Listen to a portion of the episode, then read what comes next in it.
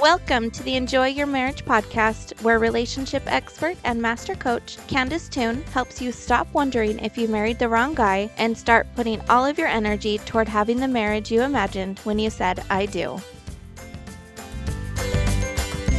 Sup, bees? I have been having a week for the last couple of weeks, and I'm not ashamed to say so. Well, to be honest, I'm a little ashamed to say so, but I'm more committed to using honesty as a tool for freedom than I am to protecting my own pride. So there it is. I've been having a week for the last couple of weeks, and I'm saying so today in the service of more freedom for myself and for you. Because I believe freedom comes from taking an honest look at what's going on in your brain and offering yourself compassionate support about what you find in there. Most of us aren't very good at that, but we're going to practice together right now. For me, it's been a couple of weeks spent wondering what I'm even doing for dinner Tuesday night, for back to school shopping, in my marriage, in my life. I've been feeling a little bit like what Jennifer Lopez's character must have been feeling in the movie Maid in Manhattan. I like a lot of things about my life as it is, and I'm not sure if it's okay to want or receive more.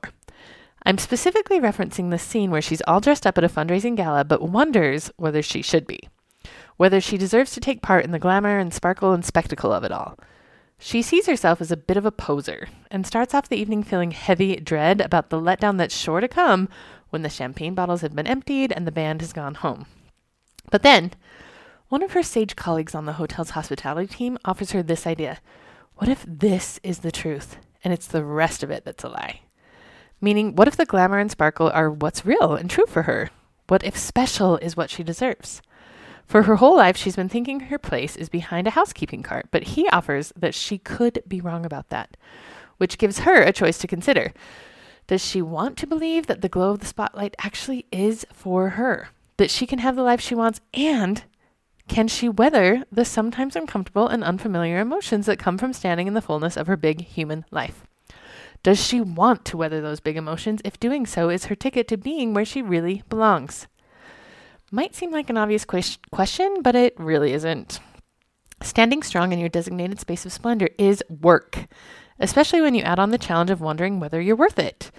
Especially when you spend time worrying whether, other people, like your husband, will think you deserve the spectacle of it all.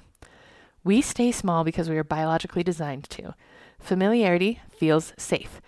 It's like that analogy you may have heard before the trunk of the tree is the sturdiest, but it's not where the fruit is. Every day, each of us has a choice to stick close to the trunk or go out in search of fruit. The path you choose will depend on the thoughts you regularly think about yourself, which is basically the call coming from inside the house. You've probably heard me talk about jujitsu before because us Toones are a jujitsu family. My husband, Brandon, started the obsession, and then during the coronavirus lockdown of 2020, we all joined him in taking classes online, even my littlest daughter, who was just four years old at the time. We're all still at it three years later. My kiddos look varying versions of tough and adorable in their gis, and they all love tackling their dad. They do not tackle me. I am a hard pass for any sort of sparring. That's a family rule no tackling mom. I do take the Women's Empowered Self Defense course offered through Gracie University, which is the school we study through. And I love how they open their marketing for the class by saying the first and most important step in self defense is to believe you are worth defending. Let me say that again. The first and most important step in self defense is to believe you are worth defending. Because if you don't believe you're worth defending, it's unlikely that you're going to put much effort into that process of protecting yourself or honoring your own boundaries. I think the same holds true for what you'll allow yourself to receive in your life and in your marriage, for how happy and fulfilled you'll let yourself be. The first and most important step in getting exactly what you want out of your life and marriage is to believe that you are worth receiving it. Notice I didn't say worthy. This isn't a value judgment based on what you have or haven't done, what you have or haven't said. Again, I didn't say worthy as in you have to earn it. I simply say I simply said worth. Do you believe that you are someone who is worth whatever you dream of having? Do you think you are worth the time and energy it would take to get yourself what you'd really love to include in your life? Do you think you are worth the time and energy your husband might have to spend to figure out how to do his part of the relationship in a way that makes sense to you? In a way that's easier for you to receive. What might it be like if you did believe you were worth all of that? What might change if you assumed your husband believes you were worth all of that as well? What if you really believed, like to your core, that your husband really wanted to be involved in your day to day and that he was just itching to support you in getting everything you want? If your husband was standing at the ready to help you navigate this ri- wild ride of life and marriage, is that something you'd want to let yourself receive? Do you believe, like really believe, that you are worth receiving that kind of love and support? Is that kind of love, attentiveness, and support something you want to make room for in your life? Are you willing to claim his consideration and kindness when it's offered? I know it might sound like those are silly questions with obvious answers, but they aren't, not really. I know because I see so many of my clients turn away their husbands' bids for support and connection. They don't mean to. They aren't trying to be dismissive. It's just that they have thoughts about themselves that make it difficult to receive the exact things they really, really want. They don't want to be a burden or to be perceived as selfish, so they say things like, I don't mind, I've got it, or it's no big deal, or I don't want to bother him. Sometimes their flavor of deflection comes from doubtful thoughts about him or about the relationship. That sounds like he's not going to follow through, or he doesn't really mean it, or he's only offering because he wants to look good and doesn't want to be in trouble. When I asked you the questions, is that kind of love, attentiveness, and support something you want? Are you willing to claim consideration and kindness when it's offered? I would guess your immediate answer was yes, of course you would.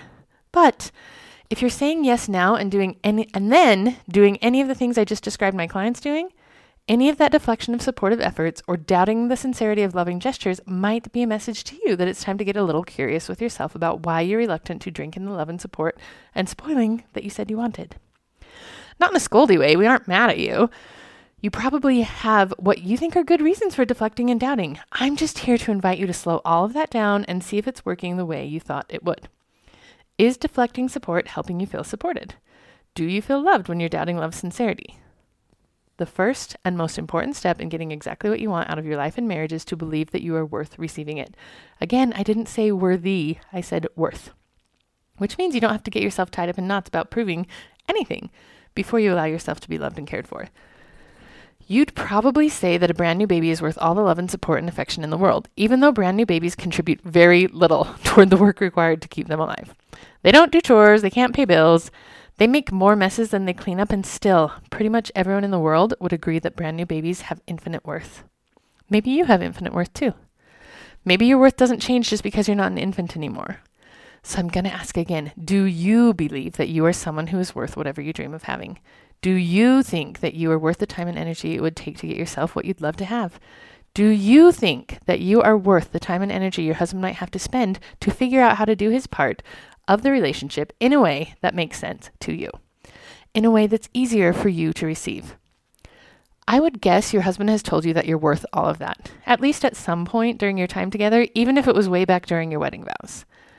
And I'd guess he'd probably done it more times than just that. Might have been hard for you to hear or see, and I get that. We can work on that for sure. Human commun- communication is not a perfect science, especially when big emotions are involved. And it's still up to you to decide if you want to believe him that you're worth everything you want. And why wouldn't you? That's a real question, not a rhetorical one. You might have a good answer for why you are hesitant to believe that he loves you and wants to help you and wants you to have everything you want. This is simply an invitation to pause together long enough to identify what your reason is and make sure it's one you want to go on believing. Because if it isn't something you want to go on believing, if it's just a habitual way of thinking, well, then it might be time for you to establish some thinking habits that get you to the life and marriage you really want. It's an option to believe that you are someone worth whatever you dream of having. It's an option to think of yourself as worth the time and energy it would take to get yourself what you'd love to have. It's an option to think that you are worth the time and energy your husband might have to spend to figure out how to do his part of the relationship in a way that makes sense to you and in a way that's easier for you to receive. It's an option to believe all of that about yourself, no matter how old you are or how long you've been married. It's an option to believe that you are worth everything you really want, no matter how many mistakes you think you've made or how many backslides you think you and your husband have had together. If you're a parent, you understand what it's like to love someone fiercely even when they do something dumb. If you've ever had a friend, you know what it means to be there for someone even when they aren't behaving exactly how you'd like them to. My suggestion to you, B, is to take the parenting and friending skills you already have and try out transferring them to yourself, just to see what it would feel like to treat yourself the way you'd treat a beloved child or a treasured friend. Here's some tips to help you get started. Find a quiet place. If not in actual reality, then at least in your mind, even if only for small snippets at a time. Pause and listen with full curiosity to what's rattling around in your head. Purposefully consider the possibility that you are someone who is worth her fondest desires. Jot those desires down on a notepad, on a napkin, on a voice memo in your phone. Reflect on your beliefs about the likelihood of you getting what you want. Keep the beliefs that feel amazing to you and question the ones that don't. Then rinse and repeat. Seeing your own worth is a skill. It's a skill that can be challenging in a world that tends to prioritize politeness and self sacrifice above most other things. It's also a skill you can learn and a skill that's worth having, especially when your life experience and marital happiness are at stake. You already know it takes work to maintain a close connection to your husband. That work is a whole lot easier when you consciously conceptualize your relationship with him as a loving, mutually appreciative one.